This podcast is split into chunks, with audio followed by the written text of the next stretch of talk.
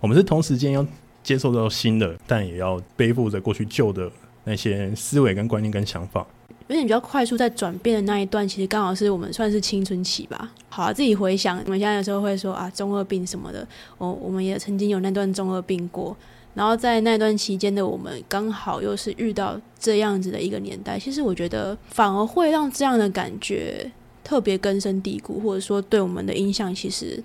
会对我们的想法上面的改变，其实会特别大。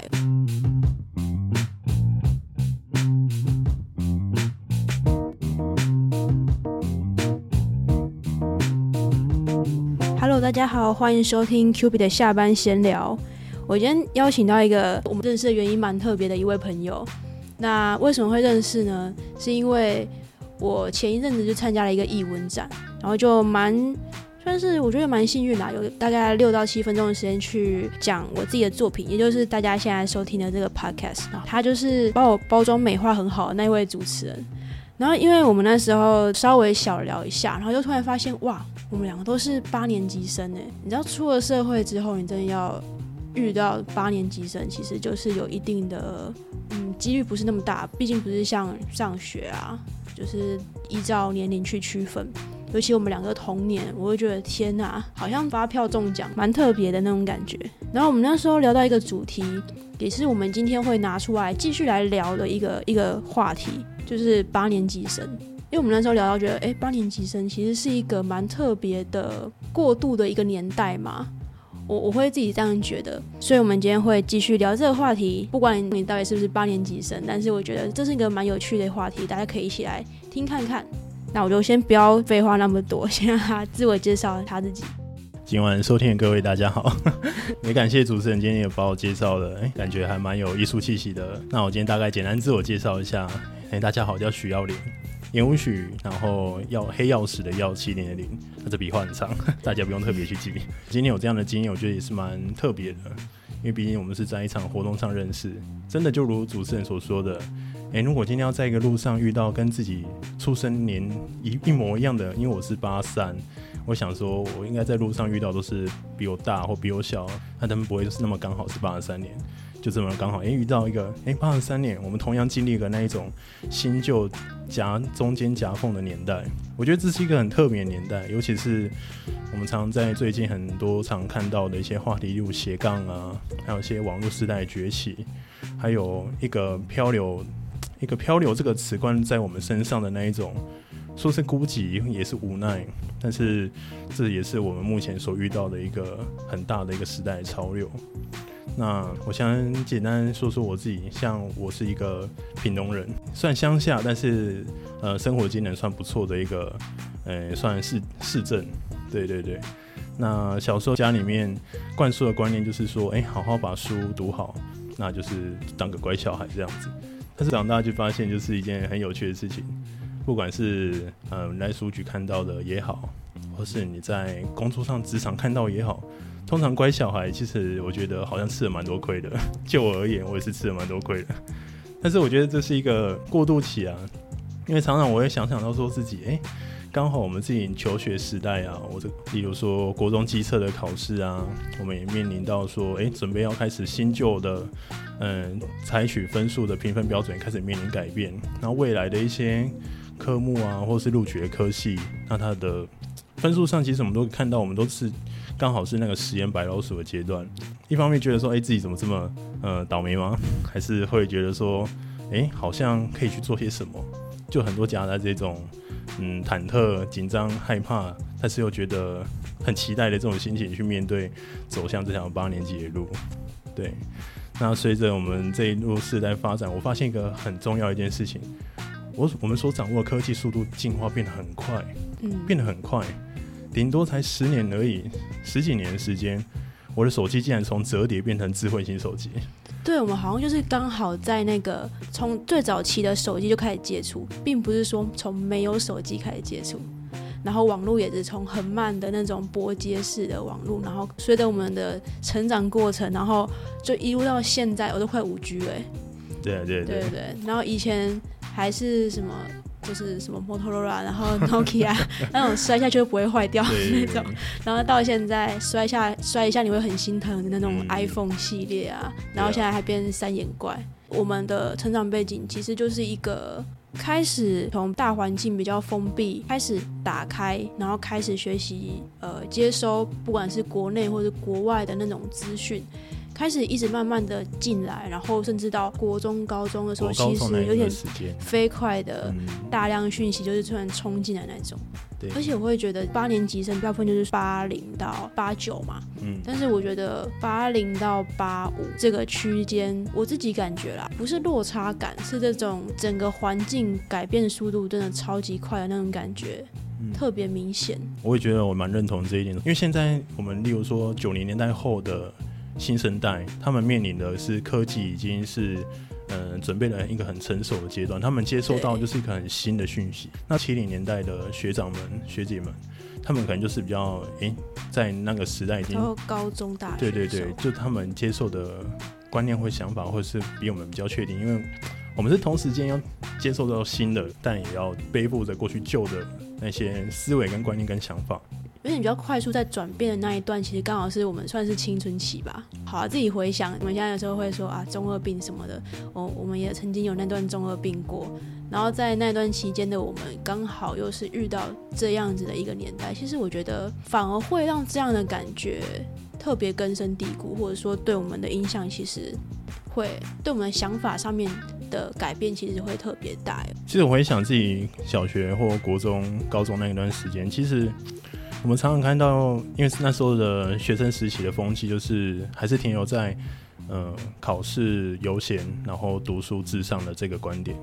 那那时候的我们，就是 可能没办法对于自己的喜好，不像现在能够有这么大的兴趣和热爱去做个经营。例如说，我可能喜欢画画，那我未来可能想说，我也想当个插画家，或者是设计创作。那当时的家人可能会认为说。这个行业是一个不入流的行业，那可能会给我们一个大打折扣，甚至把这个事情给从我的脑袋抹消掉。那我发现这样的感觉就在我们这个八年级的这些朋友人身上也体会到这种无奈。你有时候兴趣想当歌星啊，当舞蹈家，或者是当甚至当一个那时候还没有出现的名字叫 YouTuber，在那个年代，有谁想到说拍支影片就可以经营自己的频道，是一件。可以当做是一个很令人歌颂赞赏的一个行业，这是一个时代上的观念改变。我觉得可能自己也不能说自己生错年代，我觉得，我觉得我们不能够怪自己生错年代，我们应该好好思考说，在这个年代，那我们可以做些什么。而且刚好这个年代又是我们现在正就是二十几岁，然后顶多超三十，我会觉得是一个累积了一定的经验。开始比以前十几岁的时候更成熟一点点的那个的那个岁数啦。然后，而且啊，我刚刚蛮有感觉的是，因为我们家我跟我姐姐，我们算岁数差比较大，所以像我是八年级生嘛，那他们就是他们是七年级生。然后我爸妈的话，因为如果像我们兄弟姐妹差这么多岁，那他们已经年纪更大。我觉得光是从我们家看，你就可以发现非常明显的每一个世代的。重视的东西不一样，他们最主要的那个主流价值观其实也不一样。就拿七年级生跟八年级生来讲好了，但我现在说的会是从我身边的生活经验来看。就像我们刚刚提到，的，其实我们的你要说青春期嘛，到比较可能大学那段时间，比较愿意接受外在资讯的那一段时间。其实我们都有经历过这个资讯爆炸这段时间，所以我会觉得某种程度上来讲，我觉得七八年级生都是有一种相对于更早之前的其他年代，我觉得会更愿意去接受一些外在的资讯，对于自己不知道的东西，可能会比较愿意去听。但是我觉得有一个很微妙的差别是，比如说一份工作，你今天看一份工作，然后可能像我个人就会觉得说，薪水它也是重要，但是我觉得最重要的是公司也好，这个团队也好，它的价值观是什么，给你的空间是弹性多大，然后你今天新人进去，你到底有没有机会，你的那种价值有没有办法用你的方式去呈现？但是我发现一个有点微妙的变化是，或许。七年级生也是大同小异，但是会比较在意说是不是可以多赚一些钱啊，多存，先把多一点钱存下来，然后存下来之后呢，我以后就可以去实现他们的理想。那我觉得其实没有说哪一个比较好，哪一个比较不好，就是我稍微有观察到，好像这是一个比较微妙的优先顺序的转换。在刚刚的内容，我觉得听到有几点蛮适合代表我们八年级生的，上关键字也算，但是我觉得这是我们的优点，因为我们停留在新旧时代的夹缝中间。我们过去听了很多长辈，例如说读书啊，或是工作上、职场，我们要面对什么样的问题，我们该去做什么样的准备。那当你有了一份收入之后，你该如何去做你的一些财务规划？其实我觉得我们最大优点就在于说，我们愿意去倾听来自各个方面不同人的意见，我们也会去尊重所有人来自不同文化的人。这是我觉得我目前我所接触到的八年级生都共同有的一个优点。我们并不会说拿着过去的历史的仇恨，然后继续拿到现在来，我觉得算虐待自己嘛。因为我觉得历史它是过去，它是用来警惕我们不要犯下跟历史一样的错误。我们会拿它作为警惕，我们也会知道这个事件。那但是我们希望说，因为我们现在还有未来，是希望过上更好的生活。所以我发现，其实有很多越来越多八年级生愿意为这个世界做一个更好复苏的人。例如说，像我最近常我们看到一些有，因为我自己是设计人，我会 follow 到一些嗯，像是设计类的作品。那最近像前前几年有些游戏制作的，我发现到哎。像是我们常看到开始有将很多台湾神话融入进去，我觉得刚看到这一点，我觉得很棒。其实台湾神话一直都很棒，台湾文化也一直都很棒，只是我们可能过过去都被一些长辈或媒体，我们讲的好像好像我们台湾真的很糟糕，其实没有。刚刚讲的时候啊，我刚刚突然想到，因为我本身其实我是高雄人，然后在对屏东旁旁边这样。所以，就算现在生活范围不在高雄，但是如果有新闻啊，或者什么讯息是高雄，还是会多多少少会就是关心一下，然后注意一下。呃，因为高雄市长前阵子也是一阵就是那个声名大噪嘛，那反对他的也会跟着声名大噪。我必须老实说是这样。那因为有一位议员，我就直接讲，反正他也是公众人物，那就是呃黄杰，我不知道你知不知道？嗯，对。那我会特别注意到他，是因为除了他也是高雄人之外，我觉得，因为他只比我大一岁吧，我印象中，呃，印象深刻是因为我觉得哇，这很年轻的艺人，本身好像也是应该是台大念书吧，所以他也算是北漂，通常北漂漂一下，继续往哪里漂？往国外漂，不然就继续在台北漂。那时候我就觉得，哎，这是一个。非常大众的一个漂法嘛，对，那包括我自己，其实对我现在也算是北漂中嘛，然后也没有漂回高雄。我觉得哇，他竟然会选择漂回自己的家乡，或许这是他的理想，他还愿意去走到政坛这部分。毕竟政坛，我必须说，就我不知道我这样理解对不对，但是我觉得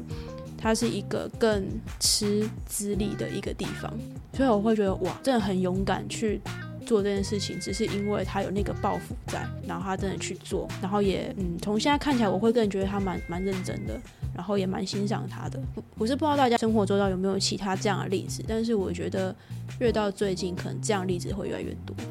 呃，从目前的趋势来看，拥有一份说什么是稳定的工作，我觉得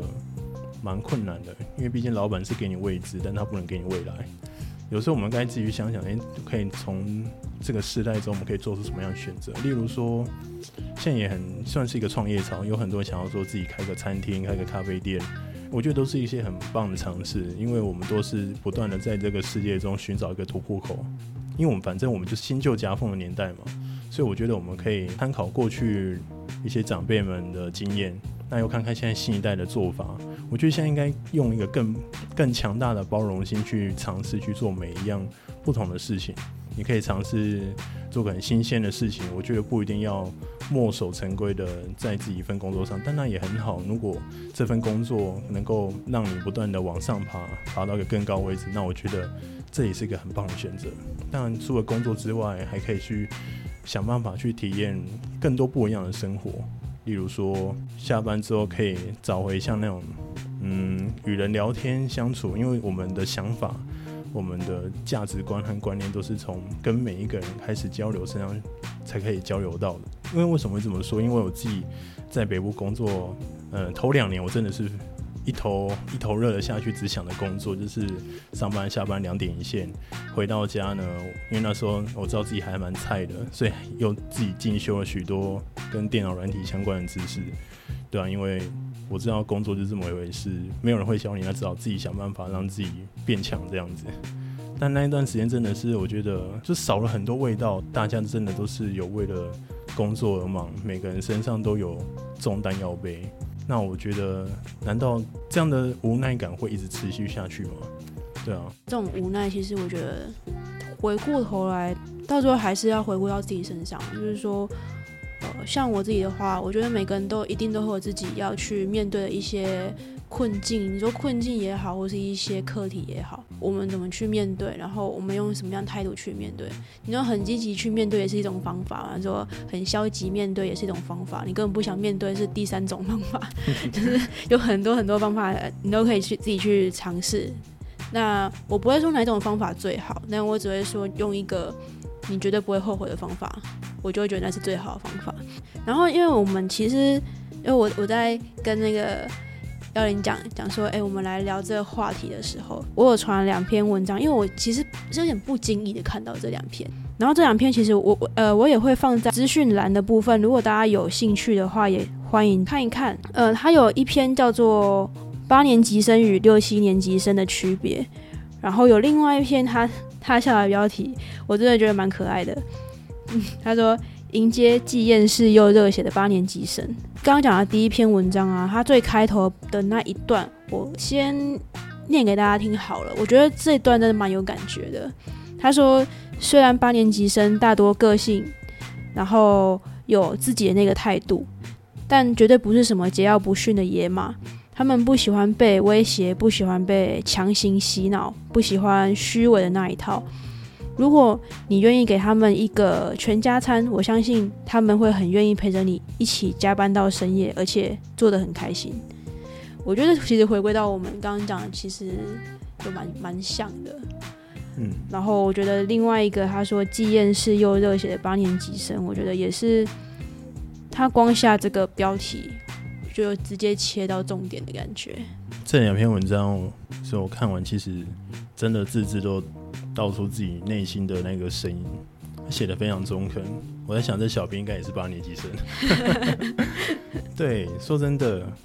很多人跟我们说，如果我们说我们不努力，其实我会觉得，嗯，先生，你是不是搞错了？我们比谁都还努力。在上班第一年，大家谁不是积极因为自己工作，好好的展现自己过去所学的经验，不足再去补足。下了班不去玩，然后也去好好的，呃，加强自己的专业啊，再去多考一份证照。我看到所有人都很努力的在经营自己，他们并没有像社会大众说的那种啊不努力的这样子。比我们大家都比谁还努力，但是为什么会觉得厌世呢？其实是因为我们在工作上其实面到很多很多很大的落差，例如说一些职场上文化，每间公司都有自己的文化在。那像有些我知道朋友，他可能。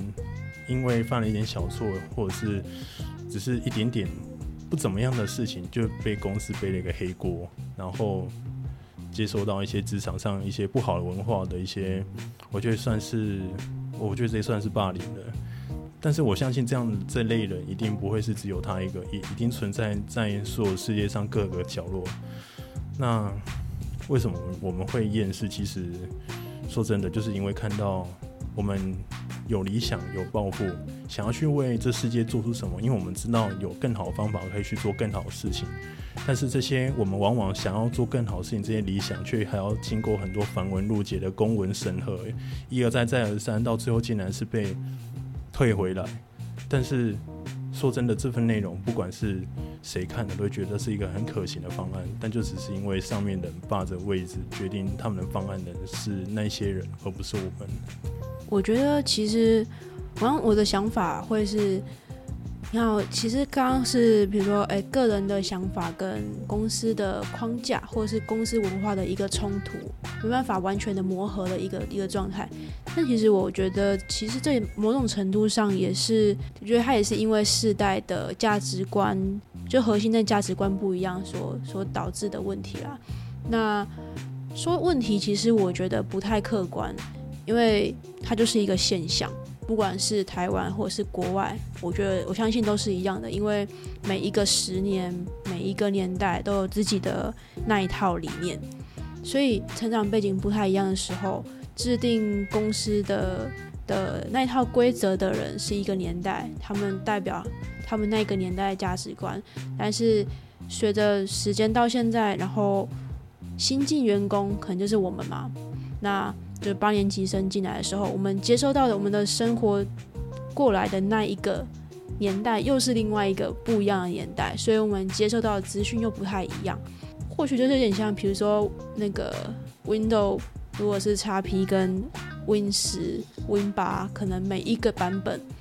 有个共同的特点，但是。有些软体就是你没办法相容，你得去升级才有办法去做使用。文章有一段我觉得非常的有趣，很多时候啊，年长一辈人会觉得八年级生就是语文能力 OK，就比以前的人哦更好。然后你说创新的东西，嗯，很有创意。然后还有什么电脑很会嘛，因为从小就这样用，熟悉的很快。他们觉得这三点的确表现得非常优秀。但是如果是比较专业技能的部分，就是比起以前，就会他们会觉得说比较差强人意一点。但是我觉得他文章里面提到一个点，我觉得很棒的是，为什么会有这样的一个看法？其实是因为应该说以前就是你一个专业你要一直研究研究研究，然后你要一直死记硬背。但是现在状况不一样啊！我今天其实又 po 一篇文章，提到我觉得现代人必备的最强外挂 ——Google 和 YouTube 学习法。就是你其实什么东西你不用背啊，你不会你就 Google 一下，都会有有资讯，或者说有一些可能原理性的东西你可能要背起来。但是现在会觉得，哎，我不用浪费我脑容量在记那个，反正这个在 Google 就我知道那个原理是怎么运作就好。你要很文字化的东西，Google 会给你。我觉得这是一个，就是我们对于厉害或者是真的聪明。或是专业的定义也在慢慢改变吧，所以才会有我们好像不够专业。我觉得或许这是另外一个看法。这两篇真的是不错的文章，蛮推荐大家看一下的。现在手机用的是四 G，五 G 时代正准备来临。我们过去常常念书上不是看到学富五居吗？哎，我倒是没想到这个。对啊，我们现在人就已经面临到我们随时随地都掌握学富五居的概念。真的，因为像拿我自己拿来当例子好了，我头一两年是很努力的学软体，但是我后来发现一个很大的问题，就是软体更新速度太快，然后尤尤其是可能一年还没过去，他们就已经准备推出下一个年代的版本了。哇，我发现我怎么学都赶不上这个软体更新的速度，所以后来我就变成是说，概念和最重要的核心自己这部分的专业一定要懂。那接下来就是学习如何和与人合作这一块吧，例如说我们可以和科技做合作嘛，我们不用让自己一定要每天死记硬背那一些呃很困难的原理或理论，我们可以 Google 一下就可以完成这件事情。那当然，我们内心记，因为我们内心过去还是有过经历过那一段。死记硬背的过程，有时候觉得说啊，天哪，我以前学了这么多，怎么现在一个键就解决了？内心还是会觉得有种失落感，发现哇，科技怎么进步成这样子？那我以前所学的是嗯，黑人问号。对，就今天我们看到这种科技时代浪潮来临，然后也大大改变我们的学习学习生态习惯。那我觉得。那那一阵子我有失落一阵子啊，有失落一阵子，但是我后来又马上改变一个态度，我就觉得说，嗯，既然新时代都已经用这种方式在补充自己所学的知识，那我也要换个方式，换个态度去看待这些新的科技和新的方式在做这样的事情。对，那这样的话，那我们的学习方式应该会变得是更有弹性，我们在时间上可以变得是比较充裕，然后我们只要懂得学习一件事情，就是判断力。因为资讯时代的爆炸，我们会接收到很多而来自各个方面的问题啊，而各个方面的资讯啊。我们光是随便打一个“死安风暴”，它可能就出现好几十万条的资讯出来，那里面充斥的是正确不正确，其实都有待考验我们的个人判断力。对我真的觉得个人判断真的超级重要的。我觉得就是双面刃吧，有好有坏。你一个讯讯息你可以传播很快，但是不正确的事情你也可以传播的更快。怎么判断到是一个大家要去好好的？嗯，我不能，我不敢说练习啊，但就是每一次每一次去学习。像我自己的话，其实也在每一次的。划手机过程当中，也要开始去学习从哪些角度，然后去看说，哎，我现在看到底正不正确？还是我现在其实我默默的，我自己脑袋里面的价值观已经在被带风向了。最后，有什么想要补充的吗？就是你觉得身为我们的八年级生，其实我不太用给建议这个方式，但是我会分享，我是一个八年级生，自己面对我自己生活上的一些感想。我觉得这是一个对我们来说是一个可以多方尝试的一个时代。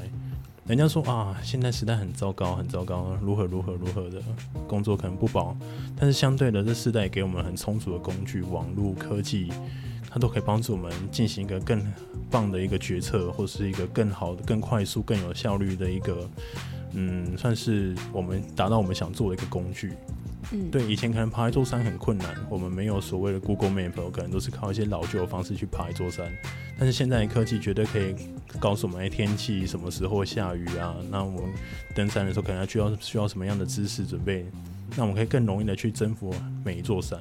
但重点来是我们接下来去征服哪一座山？其实我们有的是能力，但是我们却没有一个方向。我们可能不知道说自己要该往哪个方向去努力，但是又同时看到许多人好像脸书或是社群社群软体，我们就看到说，哇，每个人好像光鲜亮丽，但是觉得自己好像不如他。我觉得其实也不用这么想，因为毕竟每个人都有每个人的起跑点，每个人都有自己的舞台。我觉得我常常也会告诉自己说，诶，我自己的舞台在哪里？我适合什么？我的兴趣是什么？其实不用着急，你也也不用说急着一定要怎样怎样功成名就，一这种东西是一时是急不来的。应该先找一个点，好好的去扎根经营它。那对于未来科技、未来世界的变化，其实我有想过，因为以前看过的一些科幻的电影啊，或是作品也好，我们都感觉到好像未来科技会越来越冰冷，人与人之间的距离会越来越大，然后变得越来越冷落。那我们要如何在这样的？高度科技下的呃世界，好好的与他们这些 AI 做个区别呢？其实我们是人，